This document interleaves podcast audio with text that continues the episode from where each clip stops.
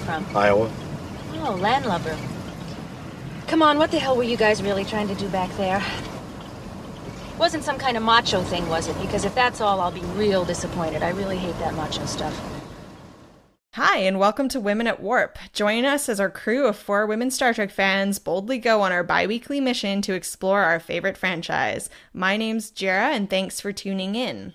Before we get started with our discussion for today, I wanted to let our listeners know about an exciting new development, which is that Women at Warp has joined the Trek.fm podcast network. This means that you can now find us in a lot more places. Women at Warp can now be found on Stitcher, TuneIn, Spreaker, Windows Phone, SoundCloud, and in the Trek FM Complete Master feed, in addition to all the places you used to be able to find us.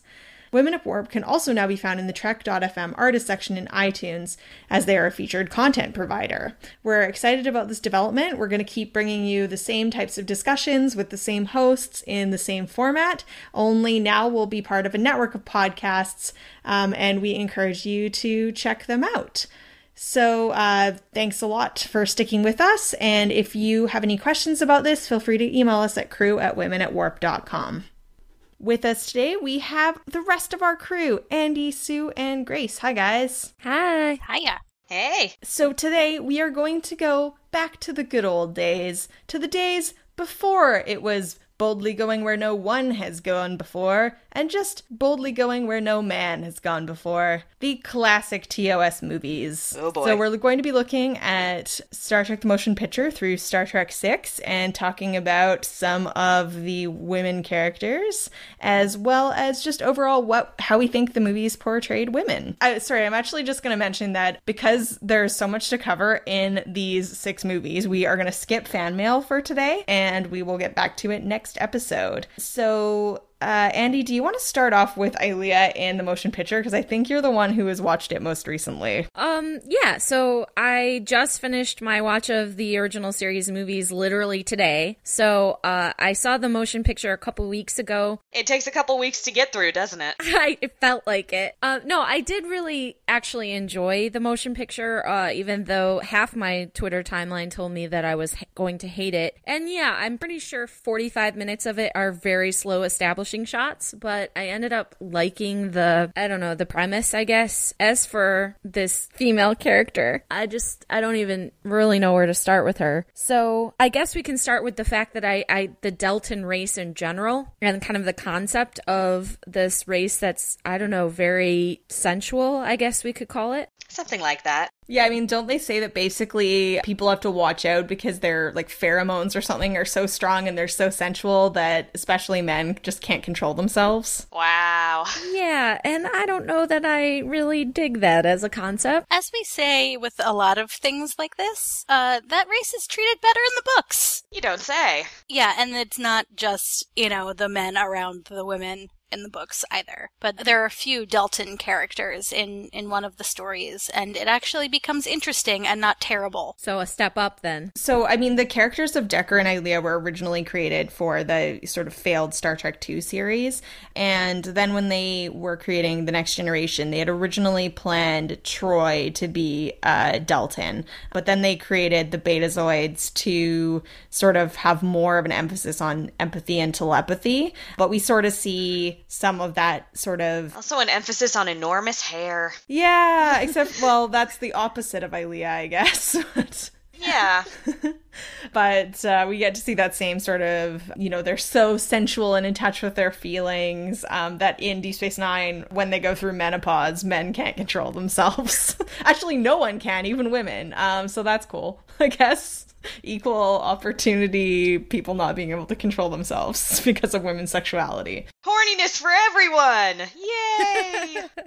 So I got the sense that, and a couple of people tweeted me that this was supposed to be like Riker and Troi part one or like take one. I'm glad they did take two yeah. So like this Decker Ilia thing was supposed to be what we ended up getting in TNG, or that was the plan at least. yeah it's well like I said glad they glad they gave it a second shot there I mean Not because the first one was so good it deserved a second shot, but because the first one was so bad that anything would have been better. Yeah, I mean, I don't know how much of Decker's character I actually legitimately hated. I was really, really thrown by the fact that it was played by Stephen Collins, who is one of my least favorite actors on the planet. At, like him as a human is really terrible, so it's hard for me to see him in anything ever again without going ew. So it was hard for me to like separate Stephen Collins, the creepy predator actor, from Decker, this character. So I don't know how much of it I was I was imagining or not. Um, I mean, I didn't know that about Stephen Collins, um, about his admitted sexual abuse of minors, um, until after I saw your tweets, and yeah, it definitely affects how I would watch the movie in the future. But I mean, I don't think it affects how I see Ilia. Really, I mean, she's just like I don't know, she just doesn't really do anything for women. I don't think she doesn't really do much at all. And I also don't understand why, when she is turned into the probe, why she would be wearing high heels and a short bathrobe mini skirt type deal. I think because Gene Roddenberry was still heavily involved with this movie. Although I don't understand why everyone else is wearing like awful, bland colored unitards that are really unflattering in every way. Space pajamas. Exactly. All right, well, unless we have any other compelling thoughts on Ilia, let's move on to a more significant and I think undisputably better female character, Saavik. Well, I do have a really quick note that is not about Ilia, but is about the motion picture. You could blink and you miss it, but they do refer to Christine Chapel as Dr. Chapel for, I believe, the very first time towards the end of the movie. Well, good for her. Oh, that's cool, because, yeah, Majel is in that movie, right? And is uh, Grace Lee Whitney in that one as well, or is she just in the later one? Yeah, she's the transporter chief. Yeah. So yeah. both of them have had either additional education or promotions or something since the original series. So they're they're tiny little things, but they're there, which is nice. Yeah, I mean, I think that's uh, significant. You know, actually, it was weird. I found an interview with Grace Lee Whitney, who sadly we lost recently. Um, but she was saying that in the last movie she did, um, which was I guess Star Trek Six, they listed her as Commander Rand, and she said that she thought it was really unrealistic that Rand would have ever sort of advanced to that level in the ranks. But I mean, I guess I think it's cool because her role, as we have talked about in the original series, was fairly unremarkable in terms of gender roles. Pretty much, yeah. At least she got to wear that nice basket. the beehive. Yeah. It's too bad, too, because Rand actually, or I should say, Grace Lee Whitney was actually a very good actress. And mm-hmm. as much as I hate The Enemy Within, her acting in that episode is really good. Yeah. Uh, well, shall we go on to Saavik then? Sure. Yeah, absolutely. Who wants Who wants to kick it off with uh, Kirstie Alley Saavik in Wrath of Khan? I, I mean, when I first saw it, I, I recognized her voice before I even saw her because they start with her like captain's log, and then I'm like, wait a second, Captain Kirstie Alley, and I was really excited, and then and then apparently the entire crew dies, and I was like, did Kirstie Alley just kill our crew? I was really confused for a second. I have a hard time not seeing her as Rebecca on Cheers even with the pointy ears on. I have I a just... hard time not seeing her as current modern Kirstie Alley, who's like a spokeswoman and, uh, you know, just kind of a Hollywood character right now. I, I liked her portrayal. I thought she had a kind of softness to her, even though she was a Vulcan. And I, I just, in general, liked the character. I did too. I just, uh, I really liked the way her performance has this great kind of balance of uh, empathy and aloofness, which I think is really hard to do. Yeah. I didn't realize, but apparently she's supposed to be half Romulan and half Vulcan. Is that? Yes, she is. I think that was her original concept, but they got rid of that, or at least they, they cut the scene if they didn't change the script. But that is why she's crying during Spock's funeral. Yeah, originally they had it planned as part of an arc going up to Star Trek 6, and we'll talk about Valeris in a bit, but that was originally supposed to be Saavik. So then they thought they were sort of building up to make sense that she would have complicated allegiances to the Vulcans and the Romulans, or the Romulans and the Federation. So yeah, I mean, I um, I think uh, Kirstie Alley does a good job. She talks about in interviews how she was such a huge Trekkie as a kid, and she used to stand in front of the mirror and try to make the one eyebrow go up like Spock. I totally yeah. used to do that too, only I just never succeeded. I too could have been Saavik. No, that's not what I'm saying. but um, yeah, I mean, I think in Wrath of Khan, she she gets some cool stuff to do, and she is. I, I argue, like, I don't know if any of you ever heard of the Mako Mori test, but it's sort of a Yeah, definitely. proposed uh, replacement for the Bechdel test. It is based on Mako Mori and Pacific Rim, and it basically says that in order to pass, uh, there must be a, a named uh, woman character who has her own narrative arc. And I would argue that she comes, she's one of the people who comes closest in the classic movies. Um, I mean, she definitely is intimately connected with Kirk and Spock in their roles in her story, but I don't think she is supporting their story. I think she has her own narrative. Yeah. And I also like that she is basically the only new addition to the crew and yet she kind of fits in with them. Cuz I mean at this point they we feel so strongly about this crew and like their dynamics are so set at this point that I think it's pretty hard to to insert a new character and not have people resent her. And she did a good job of that and the writing did a good job of making her an important part of the story and that like totally changing the dynamics of the the crew that we love. Or making her the new kid too much. Uh, so uh, in Star Trek 3, um, obviously the actress changed, and we got Robin Curtis as Saavik in 3 and a little bit of 4. Um, so what did you guys think about uh, Saavik in Star Trek 3? the first time I saw her, I was like, face transplant. Because it was like jarring for me because I actually saw them right after each other. And I was like, that's not Kirstie Alley. I'm confused.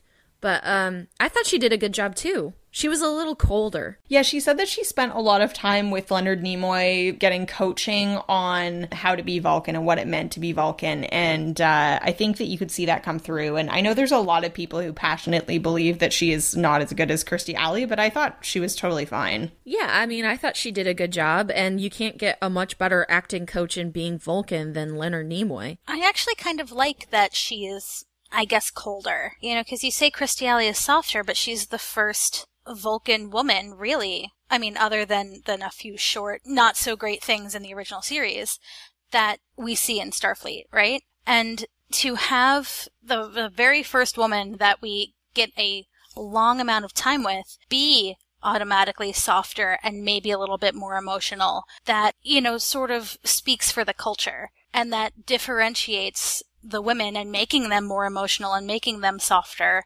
than the men in the Vulcan culture.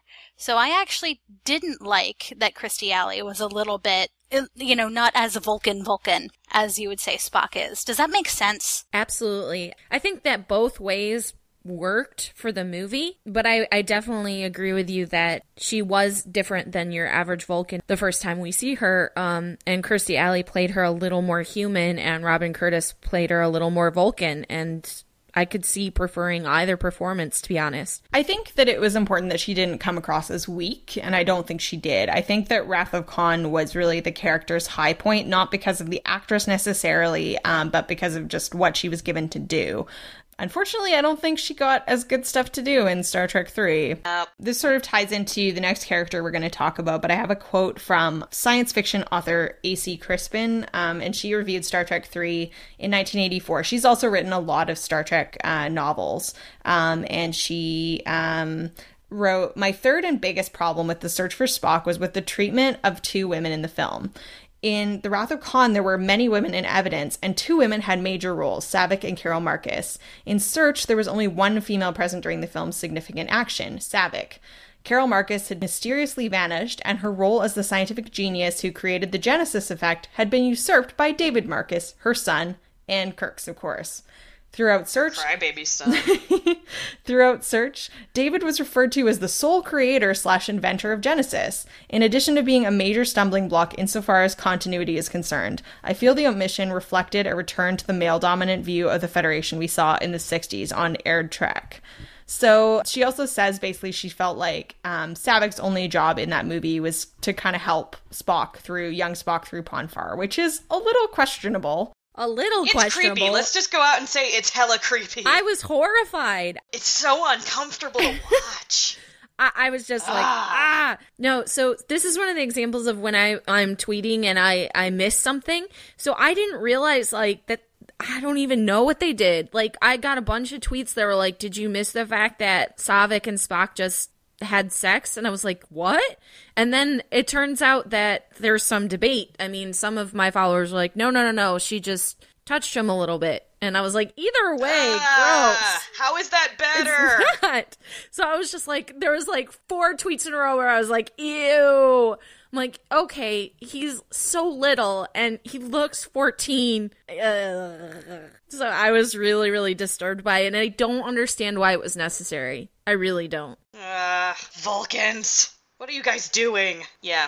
Also, we got so we got that, and the fact that Carol Marcus pretty much got Rosalind Franklin in this movie, which is such a bummer. Do we want to talk about the better portrayal of Carol Marcus in Wrath of Khan first? Because we didn't get a chance Yes, to really discuss let's. that. Sure. I just have something super quick though on the Saavik stuff before we move off of her, um, which is that this is further from this AC Crispin review that she says, you know, a further slight of women in search was that Amanda Spock's mother and Sarek's wife was not even mentioned. And that uh, for all of the slights and omissions I noted toward women in Star Trek III The Search for Spock, none sent my blood pressure up as rapidly as the scene on Spock's home planet, in which we were treated to the sight of Vulcan priestesses sporting diaphanous gowns more appropriately found in a seraglio, seraglio, seraglio, I guess, than in a solemn, dangerous rite with religious overtones. This vision of Vulcan women dressed in such a ridiculous fashion wasn't only sexist, it was also completely illogical. Those gauzy split to the thigh gowns were utterly inappropriate for the Vulcan climate. None of the priests wore them, of course. So yeah, illogical Vulcan ladies. That I mean, that goes back to um, Amok Time for sure, but uh, is I kind of dug their outfits, to be honest. But I I mean, I can see why why someone would have problems with him. I could have dug it in a different context. I think that there's a long problem, like through Enterprise, of Vulcan women dressing in ways that are totally illogical for basically like because we have to emphasize their femininity or their sex appeal to men, and that is what bothers me. Like, it's not the fact that there are like cool looking outfits, but it's just like you know, need to have a keeps- reason. It keeps reminding me of this double standard that we keep seeing that Vulcan men are the epitome of logic and Vulcan women are a fan service. Exactly. Yeah. Or like they they also kind of represent the mysticism side way more. Yeah. And like the ritual mysticism side. Even even when we see them in the original series. Yeah, and that's in the comics as well as I think the novels. Like, there's definitely like a emphasis on women as priestesses. Anyway, we can go back to Carol Marcus now in Ra- uh, in uh, Wrath of Khan. Jarrah, you really like her in Wrath of Khan, don't you? Oh, I loves her. Um, I thought so. She's the best. I love that she keeps her clothes on in these movies. I mean, what? Oh. she's like a love interest for Kirk, who is like never sexualized in any way. She's just she she's super smart. She's uh, she has a really strong sense of ethics, and yeah, I just really love her. What's not to love? Yeah, I mean, she stands up for what she believes in quite strongly in this movie. She's ready to basically defy the entire Federation. Pretty much, which is hardcore. Because, I mean, she could suffer a lot of consequences for defying the Federation. Carol Marcus don't care. Carol Marcus does what she wants. Yeah, I really liked her too. Um, and I I mean, the at first I was like, okay, cool, she's a scientist, and then I was like, mm, okay, surprising no one, she used to hook up with Kirk. But it ended up being good. I mean, she's a really strong willed, uh, competent person, and her storyline wasn't solely dependent on Kirk. I mean, she had her own stuff going on and her own arc and her own growth happening. So yeah, I, I I would agree that she is definitely one of the best female portrayals we see in the original series movies. Um, so then, yeah, it is kind of unfortunate that, like Grace was saying, she gets Rosalind Franklin out of Star Trek 3. And, Also, can we start using Rosalind Franklin as a verb? yep. Because I think it works. We can add it to the Mako Mori test. We already have. we'll, we'll get to use it again in the TNG movies, but I won't give away the spoilers. Oh joy! Yay! More of this. Uh, yep. Um, but I mean, not just that she gets denied the scientific credit for the Genesis project, but um, Bibi Besch also just said, um, I feel disappointed that I never got a chance to complete my relationship with Jim Kirk vis a vis the death of our son. My sense about it was that they needed to keep Captain Kirk inc- unencumbered in any way, and I think that's why I wasn't in Star Trek 3. It's part of the Kirk mythology that he be the Lone Ranger out there by himself battling the elements. Which is bogus because it was so cool in Wrath of Khan to see this woman who's kind of on equal footing with him and is as much a force of nature as he is, and to just cut her out of what could be this really intense story about Kirk losing his son just really diminishes the gravitas of the whole thing and is part of why people see that movie as the one where Kirk's son dies and no one really cares. Yeah, I mean, she raised him alone. Yeah. And I mean, yeah, obviously Kirk feels strongly about the death of his son, and who wouldn't? But he was not involved in him growing up. I want to see the backlash on that. I want to see her coming after Kirk like you killed our son. I want to see what would happen. that with could have been really intense and really amazing uh, characterization for both of them. Yeah. What's interesting about that quote to me is that the thinking didn't change when they went in to make the TNG movies. Like that whole unencumbered, the captain has to be unencumbered idea is why the TNG episode attached ended the way it did. And that is your weekly point from the Picard Crusher shipper. Well, I mean, Carol Marcus just can't climb a mountain like her can. Oh my god. Who would let themselves climb a mountain like Kirk? For God's sake, he's climbing El Capitan without any gear. He's gonna fall down and die. I am. To embrace that mountain. No, no, no. For an episode of All Things Trek that we did on this movie, I was actually able to get in touch with a mountain climber, a semi professional mountain climber I know, and ask him about that. And he was like, oh, he would have been toast. Thank God Spock showed up. He would have been so boned. With those gravity boots that we never saw before or after. But he's not a Trekkie, so of course he referred to it as uh, his friend with the magic boots showed up. Which is one of my favorite things to have ever come out of All Things Trek. The f- first 20 minutes of that movie are basically just the Enterprise men asserting their masculinity to the point of stupidity. You also have like Sulu and Chekov getting lost and being too embarrassed to ask for directions. you guys have seen the the remix of of Kirk on the Mount, right? Yeah, of course. Right? Okay. Just making I sure. haven't. I will have to look it up. Just Andi, as soon as we're done, just YouTube Shatner on the Mount. Okay, Okay. Shatner on the Mount. Will do. Okay. Shatner on the Mount. He's had a couple of them. We've seen all his love interests. But, um. Ba-doom. Insert your own sad trombone here. Jarrah's like, we need to talk about Star Trek 4. Or we could just finish talking about Star Trek 5 because there's not that much else to go on. I was rewatching it this morning to watch the part where Captain Kirk drowns the three breasted Catwoman sex worker. Yeah, yeah. I didn't even know what was going on in that scene. I was like, something furry. I don't What know. What the hell is happening here? That was my reaction to the entire movie, though. So, um, it's totally a blink and you'll miss it moment, but basically, like, there's this sort of smuggler's den that is very much like, I think Sue pointed out in her live blog, the Mos Eisley Cantina from Star Wars. Yeah. They do that a lot in these movies. Except terrible. And there is a cat woman dancer, pole dancer, with three breasts. Um, which are all like inexplicably where human breasts would be, even though like she's part cat. So I don't really. I'm like, why do they always have to have their boobs where human boobs would be? But anyway, And I've got some things to say about that if we want, uh, want to come back to that. more boob talk, please. Well, appar- apparently, the fact it was a selling point for this movie that they're like, okay, we gotta do this and this and this, but there's gotta be a chick with three boobs. Aliens. We gotta do that. That's the thing we have to have. Why am I not surprised? Yeah, that was like one of the we can change whatever we want. This stays moments, apparently, in the planning of the movie. So it was like the Carol Marcus bra scene, only like less obvious. This part actually offends me more than the Carol Marcus thing, because they kill a sex worker. That's what makes me think of the shapeshifter, because she's the first person I can remember in Star Trek actually saying, well, not everybody's sex organs are in the same place. yeah. Even though boobs are secondary sex characteristics. Yeah. Still, it's funny. Yeah, totally. But when the Enterprise people invade the place in Paradise City, God, I why did they have to call it Paradise City? Take me down to the paradise city where the grass grass is green and the girls Green are and the pretty. girls are pretty. Oh, won't you please take- Where the grass is green and the girls got three titties. Yeah, thank you.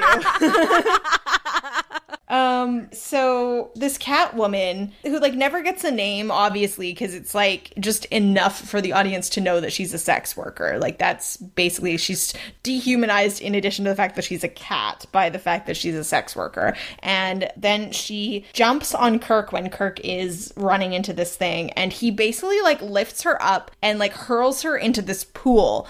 And it's not really clear whether she's dead, but they leave her lying what appears to be face down in the pool, totally unconscious.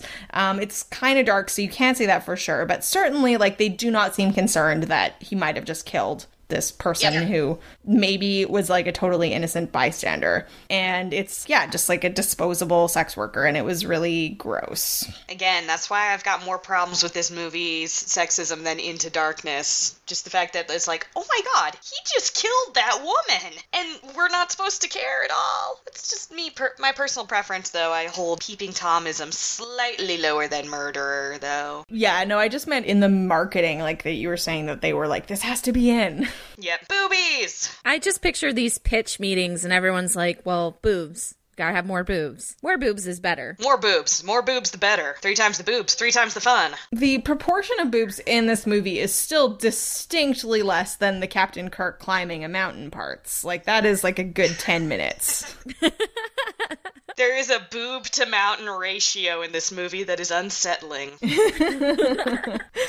Ah, so, shall we go back to Star Trek 4 and talk about the inimitable Gillian Taylor? Yeah, I love her. Yeah, let's do it. My favorite thing about her is, is she has this amazing line. Okay, so first of all, she's a whale scientist. That's awesome. And we get to see her do her job more than once and be passionate about her job, which awesome. And then when they take the whales away and she like slaps that guy and is like Mrah. and then oh there's this great line she has where she's like i don't know about you but my estimation of somebody isn't based on their intelligence or something like that it's Yeah, great line Great line. and I was just like, yes. Just because the whales might not be as smart as people doesn't mean that their lives are worth nothing. yeah. Absolutely. She's great. Yeah, she says, My compassion for someone is not limited to my estimate of their intelligence. Way better than what I said. I mean, I don't love the scene where she slaps the guy. I think like it's a little over the top. And Yeah. He deserved it. Well, she should punch him, right? Yeah. Not just slap him. I mean, the movie is one of my favorites as a kid. And there's a lot that is just like, it's funny, ridiculous, and I feel like very endearing towards it, but it's ridiculous. But um, I mean, I love that she is one of the few Captain Kirk's love interests who totally leaves on her own terms. Yeah, she's got bigger fish to fry, if you'll excuse the joke. Like she gets to come back to the 23rd century, and basically he's like, "Want to go?" out?" And she's like, mm, "No, I got this cool new job now in this awesome, sassy uh, spacesuit with like the purple and the planet patch, and I'm gonna teach everyone about whales." And he's like, "Okay." See you around the galaxy. Yeah, no, I just I just like her. She's got spirit. She also has that scene where she picks uh, Spock and Kirk up and they're in the the truck and driving around and she's like, "You're not from the military, right? You're not going to try and use the whales to like find missiles or anything dipshit like that." And I just love that line. No, ma'am, no dipshit. The only thing I was disappointed about was I was reading this Catherine Hicks interview from 1987 around the release of the movie, and she was saying she was like really defensive about the scene where she slaps the guy, saying, I didn't want to use this part to say this is how angry women can be and how attached they can be to their work. I don't want Gillian to come across as an angry feminist marine biologist, and I'm certainly not an angry feminist actress. Ew. Why the hell not? Thanks for reaffirming stereotypes that all feminists are angry. I mean, a lot of us are, but for very legitimate reasons.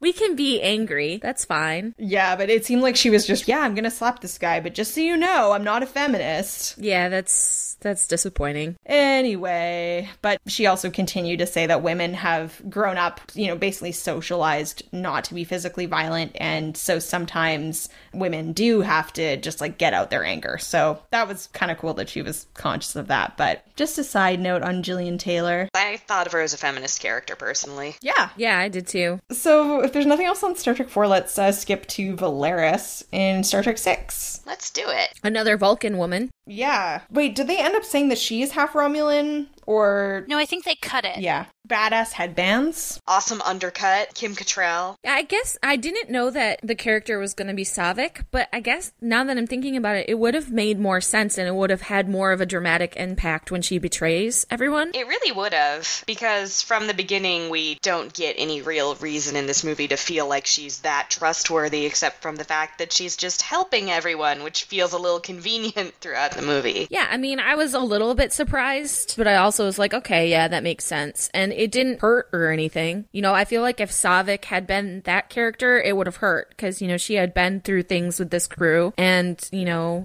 It would have been more of a betrayal, yeah. yeah, there would have been more of an emotional impact to her turning out to be the betrayer. So I'm kind of sad that didn't work out. Do we know why they didn't? Yeah, so they brought back Nicholas Meyer, who directed Wrath of Khan, and he really didn't like Robin Curtis. So he wanted Kirstie Alley back, but that just wasn't going to happen.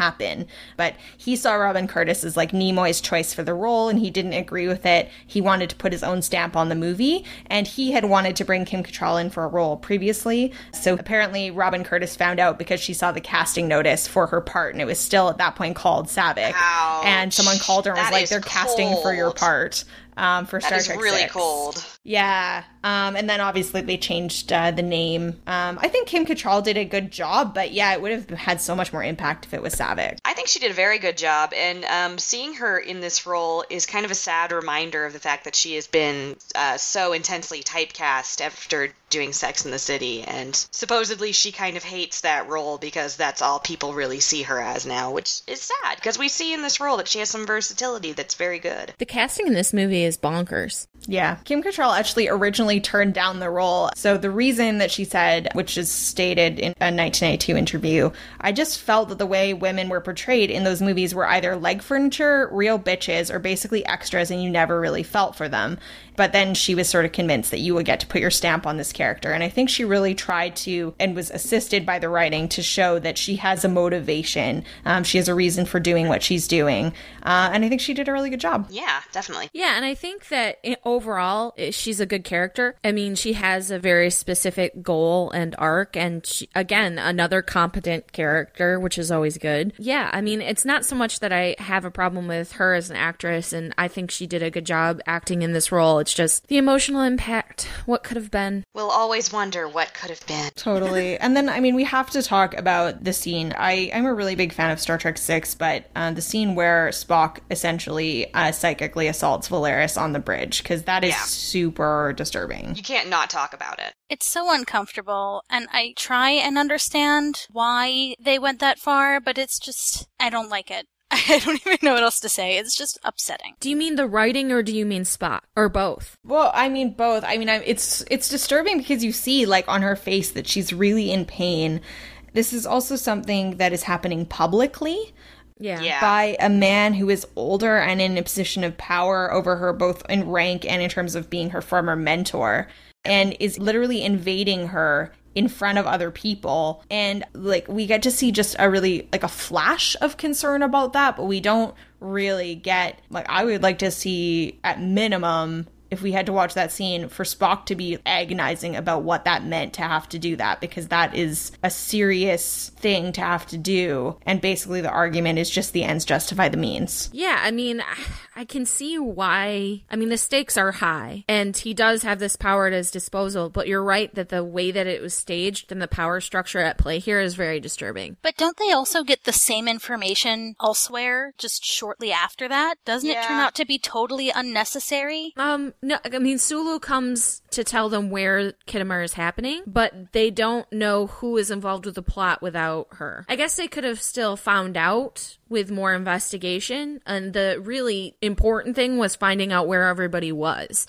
And that they got from Sulu. So you could make an argument that they didn't need the information fr- they got from her. Or, you know, at the end, like, I think, uh, you know, we should have seen that Spock um, had to face a, like a court martial to judge whether his actions were justified because, like I said, like that is an assault. And the way that it happened was very disturbing. There has to be accountability. Yeah, well, I mean, don't they just basically take off at the end anyway? So who would have investigated that? Yeah, and I would have thought that Spock would be the kind of person, or I would like him to be the kind of person who would turn himself in and say, like, I need to be held accountable for what I did. I believed it was right and logical, article but it was, you know, a seriously bad thing to do. Yeah, even the fact that uh, the lack of addressing for this after it happens is what makes it so uncomfortable for me. Just the fact that it happens and we don't talk about it. Spock's ethics are kind of all over the place in the movies. Like he won't allow Kirk to kill Sybok and like doesn't tell him why and allows Sybok to take over the Enterprise, but yet is also like totally cool with leaving the Catwoman face down in a pool of water and then uh, like cool with assaulting Valeris. So You'd almost swear he was written inconsistently by a multitude of people. anyway, I want to take a look at Uhura just sort of generally across all the movies. But there are more issues with Star Trek 6. Go for it. Well, just apparently that Starfleet is super racist, um, which is like the first 20 minutes of the movie. Towards Klingons, you mean? I don't know what you're talking about. Valeris does have a great scene where, you know, we see the, the two, not officers, mm-hmm. random people Starfleet people, yeah. Yeah, Starfleet guys talking about how gross Klingons are and ew Klingons, and they're actually very straight up racist in that. And she doesn't even say a word, and she just takes them down, and it's pretty mm-hmm. cool. Like she's not here for your racism, man. Nope. But the whole, what's the word, diplomatic dinner scene is just so upsetting. I really Because- like it though. I think I don't think it comes out of nowhere because we see like the the backstory with the way Klingons are portrayed in the original series is Right. is like painting them as caricatures um, and with racial overtones. In fact, they're like all in brown face with like vaguely stereotypically Asian facial hair.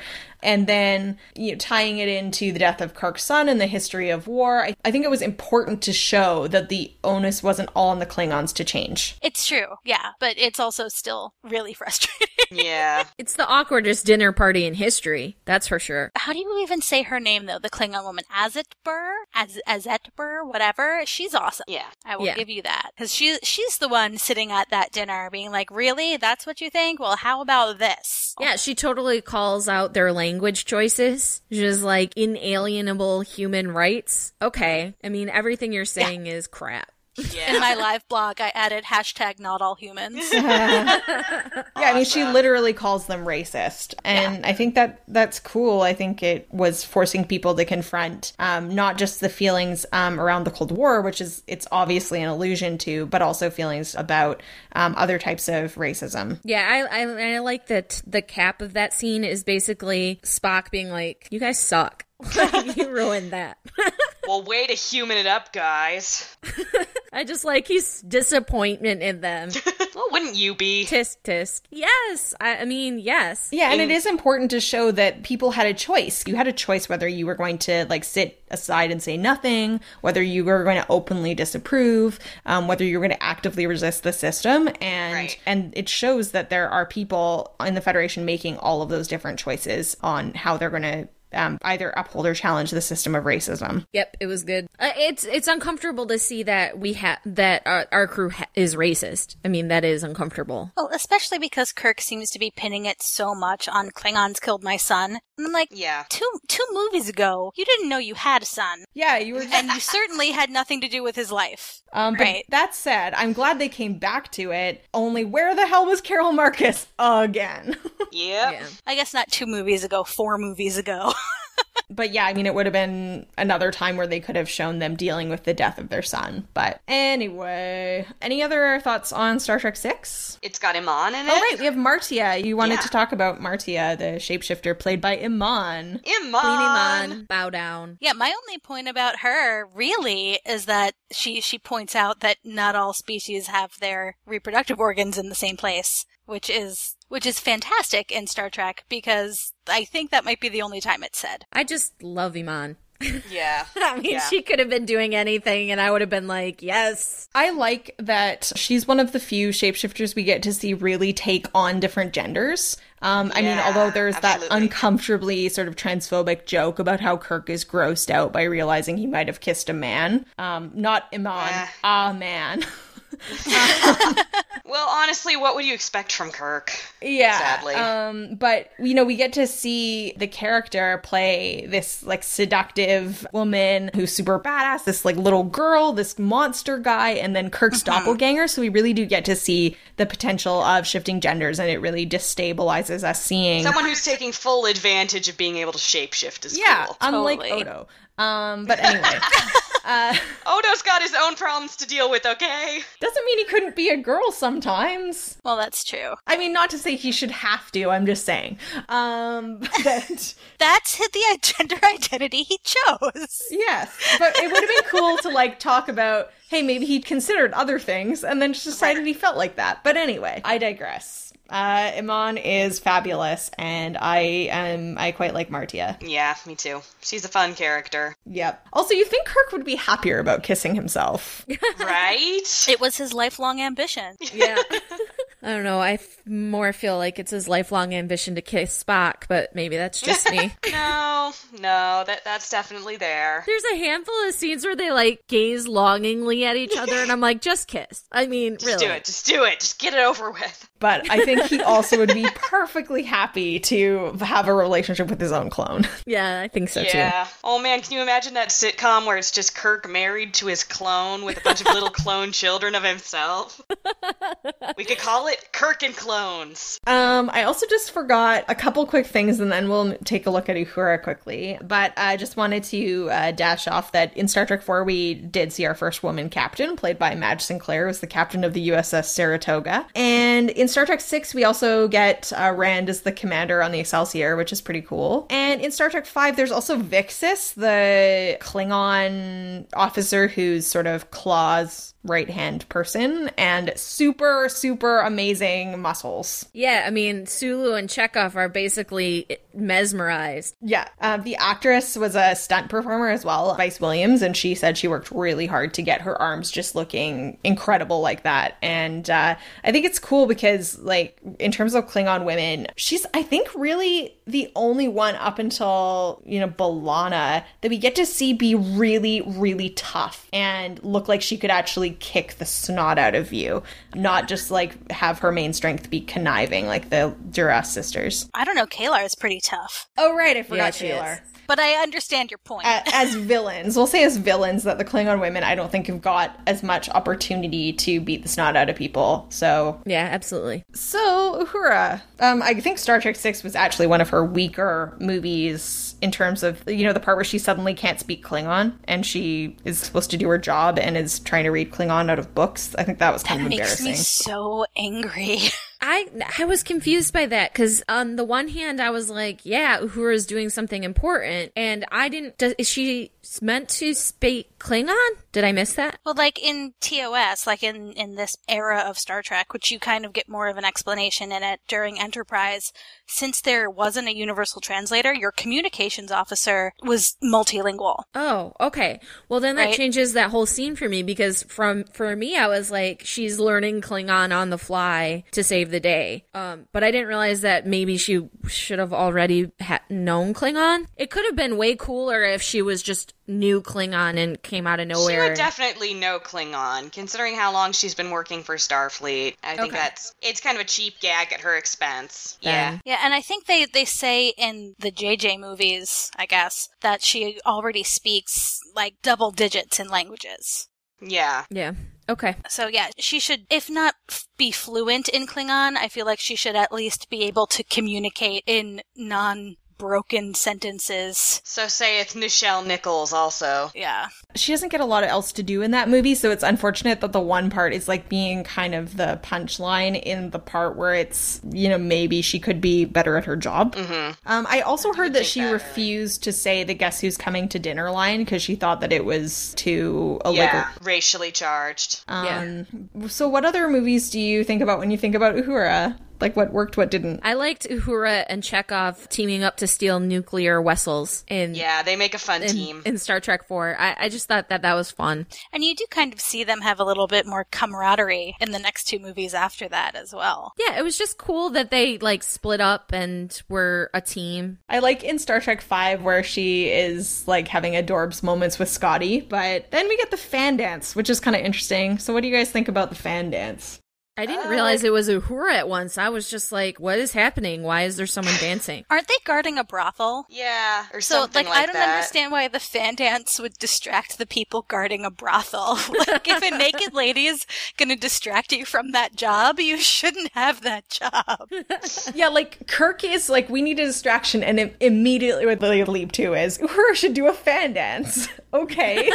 Uh, I I have trouble with it. Like Nichelle Nichols said, she actually thought it was a really good scene and didn't think it was exploitative. That she she thought that it had a reason in the plot, and her main challenge was to show that like Uhura was making this up on the spur of the moment, um, that she wanted it to look good, but she didn't want it to look professional. But it does Yeah. look like it looks really good. yeah. And I don't love it, but I also think it's cool that at this point Nichelle Nichols was in her mid 50s, and so it did kind of challenge the ageism in Hollywood around like women over 30 can't be sexy. Uh, I'm pretty sure Nichelle Nichols will be sexy until her dying breath. That woman is gorgeous and has charisma coming out of her ears. Yeah. So essentially, if you want to be at Nichelle Nichols' age and you want a fan dance, more power to you. You're gonna look great doing it if you got that confidence. Fan dance away. I mean, I think it was cool that it connected back to her scenes in TOS where she really like you get to see the performer side of her, but then it just got left off for so long that it felt weird. So it would have been cool if we got to see her doing more of that like playful performance stuff outside of being a honeypot in a plot. Yeah. it would have been cool to see her do more other things in the movies because she just she has like a few really cute moments in Star Trek 4 and 5 but she doesn't have any really significant parts. In Star Trek 3, she has that really annoying guy that is telling her that her career is over and then she pulls a phaser on him and locks him in a closet. That's pretty awesome. I really like that that whole uh crew stealing the Enterprise heist like thing anyway, but she does Yeah. get a cool moment in that. Cool. I don't really think she does much in the motion picture, does she? I barely remember her in that. Nobody does much in the motion picture. That's true. they they watch the screens a long time as they slowly, slowly, slowly go somewhere. Well, it's important that we establish that they are going somewhere, in fact. very. To boldly go very, very slowly. Yeah, so I just wanted to close off with sort of just going around and seeing which movie do you guys think is the most problematic for women and then we'll talk about which is just your personal favorite movie out of the ones we've talked about. So, which we'll maybe start with Sue, which movie do you think is just the most problematic for women? Oh, I don't know. Why do I have to go first? Andi can go first. I'm just going to agree with Andi. Whatever. I, I defer. I don't think any of them are particularly horrible, and I don't think any of them are particularly great. I think we get good moments and bad moments, but across the board, they're just kind of in the middle. Yeah, I mean, it's not like I think about them and immediately one of them, you know, is waving a sexist red flag, but I think that Star Trek 3 is the weakest for women. I think that Uhura Yeah. doesn't get much to do. Saavik, what she gets to do is pretty gross. Um, and she also doesn't, David basically dies to, to protect her and Spock, so she doesn't get to do anything cool around the Klingons. Um, Yeah. And then they Rosalind Franklin out Carol Marcus, so it just was Yeah. really a sausage fest and i so i don't i don't think it was so horrible that i would never watch it because of how sexist it is i just think it's the weakest movie for women I would also make a case for the motion picture just because Uhura doesn't get anything to do, and then Ilia is kind of a mess. um, because I mean, it's not even just the whole Deltan thing, and then she's killed off, and then I don't know. I, I think she might be the weakest female main female character we get. actually that's true i just haven't watched motion picture as recently um but it's it's also pretty weak There's also a really terrible moment where she dies, right? And Decker supposedly loves her. That's what we've established. And then he uses her death as a way to get a shot in at Kirk's leadership. And I'm like, gross. Really? This woman that you supposedly love just died and you're going to use that death as a way to undermine Kirk? Yuck. But that could just be because Decker's horrible and I hate him. Yep. And I hate his face.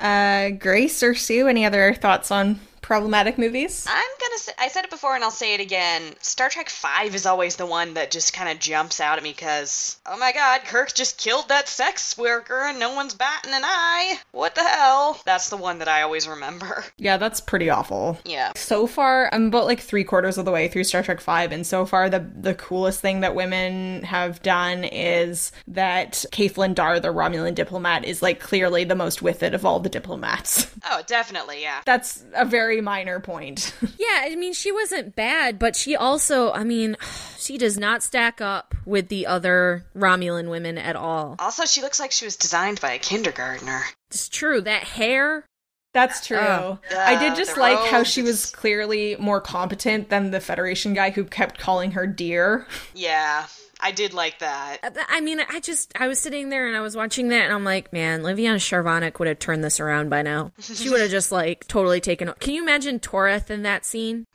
oh man, that would I mean, that movie would have been over. Nobody would have had to rescue them. Also, fun fact that a lot of people pointed out, which I'm just going to mention because quickly um, after our Romulan Women episode, is that they actually were trying to cast the actress who played the Romulan commander in the Enterprise incident as Toreth in Next Generation, but the actress wasn't available. But just a fun fact that a lot of people mentioned, so I thought I would throw that in totally randomly. because we love Romulan women. Yeah. I would loved that. Yeah, I mean, I would. She was great. I think it's really interesting that all of the movies we're pointing out that aren't as strong. We we fall right along the the even odd divide of what is a good Star Trek movie.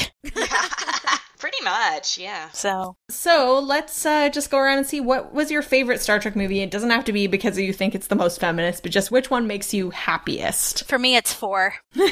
Yep. I, I have no problem saying that, and it is ridiculous, and that's a lot of why I love it. But I feel like four is the one that also is the most Star Trek to me in terms of hope for the future, and that comes from that scene with McCoy in the hospital when Yeah. the the woman is there for mm-hmm. dialysis, and he's like, "Are you kidding me? Take this pill," and not you know like three minutes later, there are these stunned doctors around here, like, "Are you kidding me?"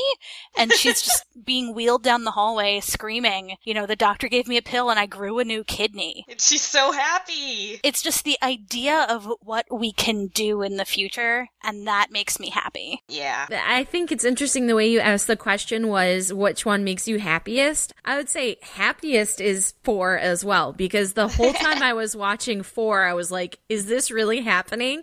Like Sulu's wearing a leather cape and wandering around San Francisco and Chekov asking people where the nuclear vessels are. And just that movie is fun. Just straight up fun. And Vulcan, Mr. Miyagi, Spock rocking the headband. Oh my god. But I would say oh, that probably the best Star Trek movie for me is probably Wrath of Khan. Just because I feel like it hit me the hardest emotionally. So I wouldn't say it made me happy because it left me broken, sobbing mess. But I mean, as far as emotional impact go, I, just, I don't think you can top Wrath of Khan. I would laugh the most at Star Trek 4 for sure, but I think like Star Trek 6 actually resonates the most for me. Like Star Trek 2 is an amazing movie and probably the one that I would rewatch one of the most, but Star Trek 6 just the political themes are something I'm really into and I I really like the tension and the you know seeing that the Enterprise crew is is not infallible um, and needs to rise above their own prejudices and I really like that about it. So, yeah. Yeah, I mean, I just literally finished this about an hour ago, and I really liked that movie too. I mean, it's it's a really strong movie. The plot is really strong, the allegory is really strong, and the characterization is really strong. So that's all really exciting. And to be honest, I like them all in different ways, except for Five is clearly the weakest for me, but even five has those awesome campfire scenes where they sing "Row, row, row your boat," and I don't know why. If they had just kept that movie in Yellowstone National Park, it would have been amazing. Like just yeah, I mean, What, like, the boys go camping? Star Trek 5, camping. No. it kind of felt like like science fiction grumpy old men. Yeah. I mean, Spock, McCoy, and Kirk camping for an hour and a half. I would watch that. we can point you to some fanfics. Oh, good.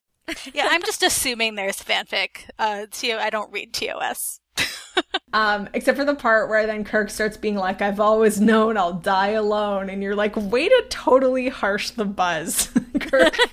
it's like we're just trying to eat whiskey beans and uh, toast marshmallows here, man. Stop making it weird. That's what he calls them marshmallow. Oh, right. you know, all of the movies, well, not all of them, but the majority of the movies have the theme about confronting aging and feeling not useful. And I don't think that Uhura really gets to play as much of a part in that as she could, because I think that the the pressure um, around aging and ageism is different for women. Um, for men, it's a lot. It is a lot about like your usefulness as a like a provider and your ability to live up to masculinity, masculine ideals, and like climb the biggest mountains.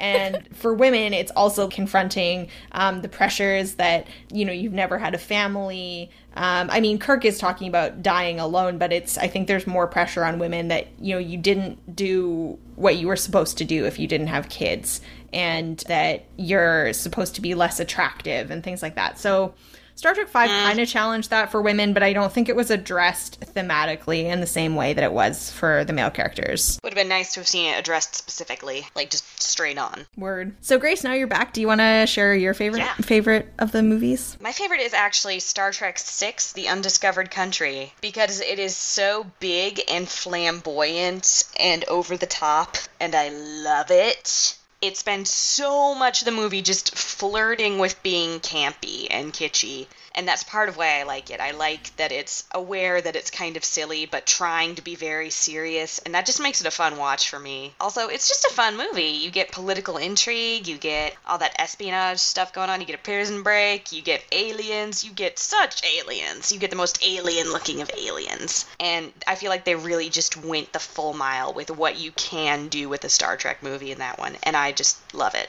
Yeah. Um, because I totally forgot to mention that I love the out of context Shakespeare quotes that Kang Yes. just yells randomly. Uh, I was like, I wondered why they got Christopher Plummer, and then as soon as he started sh- quoting Shakespeare, I was like, oh, okay, this why is wouldn't why. you get Christopher Plummer? I read his memoirs, and there's a big section in his memoirs about when he was at Stratford and Shatner was vying for roles against him, and it's pretty great. Like it's just really fun to read. But the the eye patch stapled to his face or like nailed into his face is so amazingly badass. I mean, like now that I appreciate more about Shakespeare than I did when I was like nine years old, it's definitely more like hard to take seriously when he's just literally reading lines out that make no sense. Um, but it's pretty awesome. Like he owns that role. It's Christopher Plummer. You could have him do anything and people would watch it. But yeah, I mean, as soon as he came on to the uh, the Enterprise and he had that eye patch, I was like, this guy is one hundred percent a part of whatever shenanigans are about to occur. like that is very obvious. He's got an eye patch. Awesome. Well, thanks everyone for tuning into this episode of Women at Warp. Um, if you want to let us know what you thought, we would love to hear from you. You can email us at crew at womenatwarp.com or join the discussion on our Facebook page at Women at Warp or tweet us at Women at Warp. Did I list all the things? Visit our website at womenatwarp.com. If you're trying to find us, just search for Women at Warp. Yeah, basically. so my name's Jarrah, and uh, thanks for joining us. If you want to uh, find my stuff elsewhere on the internet, I'm at trekkiefeminist.tumblr.com. Andi, where can people find you? Well, I am just about to start Deep Space Nine, and you can uh, follow me on Twitter at First Time Trek if you want to catch with that. And Sue? You can find more from me over at anomalypodcast.com. And in June, I am going to be watching the animated series and blogging about it. So Awesome. I'm Grace. You can find me on Twitter at, at BoneCrusherJank. You can listen to my previous episodes of All Things Trek on Trek Radio. Thanks very much.